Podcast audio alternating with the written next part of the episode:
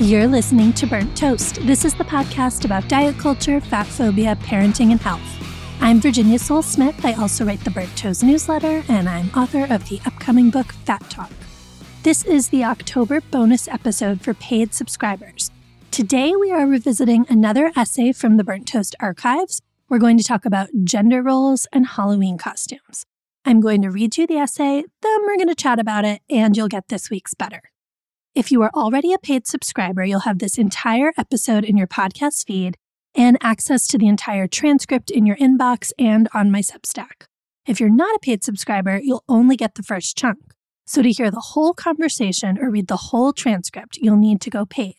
It's just $5 a month or 50 for the year, and you get the first week free.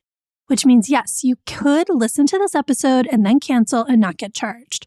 Of course, I hope you don't do that because the Burnt Toast community is a truly special place.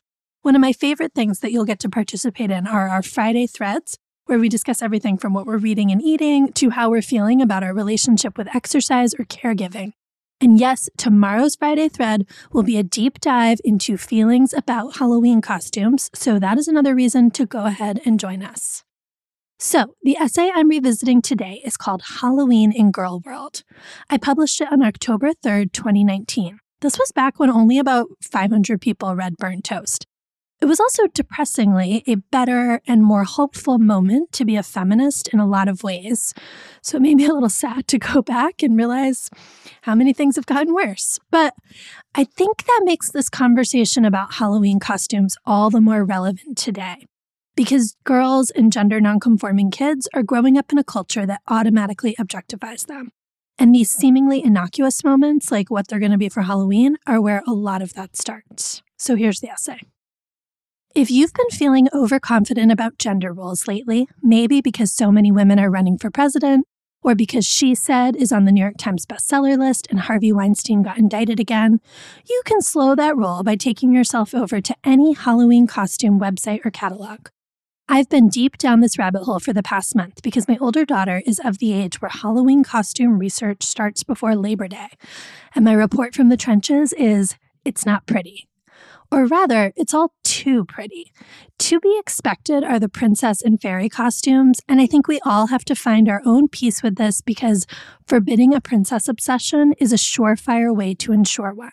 Violet is currently debating between Rainbow Fairy and Ladybug, or possibly a mashup of those two concepts if she can persuade me to spend that much on her various costume components.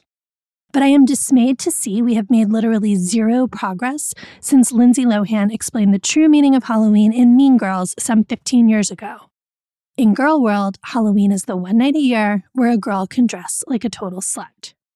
And so, as Violet paged through a catalog for HalloweenCostumes.com, she paused to ask me, What is she dressed up as? About a photo of a nine year old girl in a police officer costume. She was confused because the costume included a short skirt that no police officer has ever worn in the line of duty. Costumes like doctor, pirate, and baseball player are similarly gendered with skirts or lots of pink or both. Over on chasingfireflies.com, boys can choose between costumes for doctors, firefighters, and dinosaurs, while girls are given not one, but three different options for waitress costumes, including my favorite because it's such a delightful mashup of diet culture and misogyny. So, diet culture, the donut waitress. I mean, no disrespect to baked goods or service sector workers, but if our daughters like donuts, maybe instead of look pretty and serve them to other people, a more fun game would be eat them your goddamn self.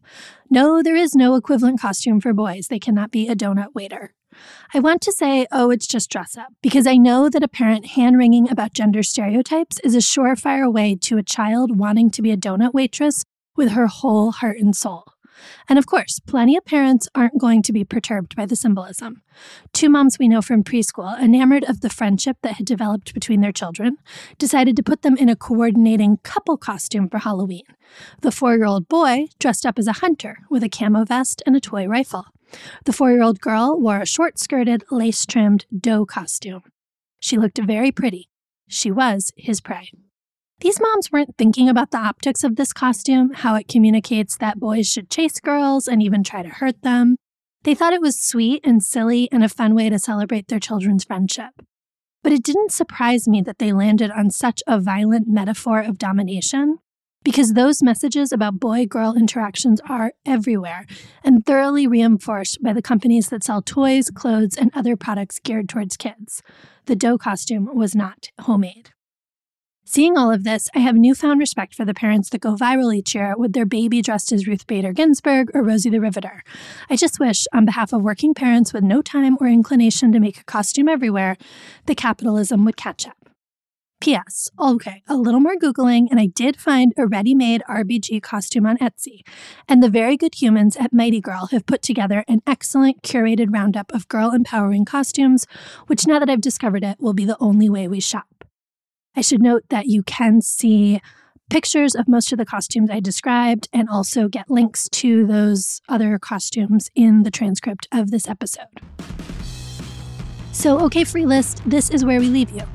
To hear all my thoughts about Halloween costumes and girls, click the link in your episode description to become a paid Burnt Toast subscriber.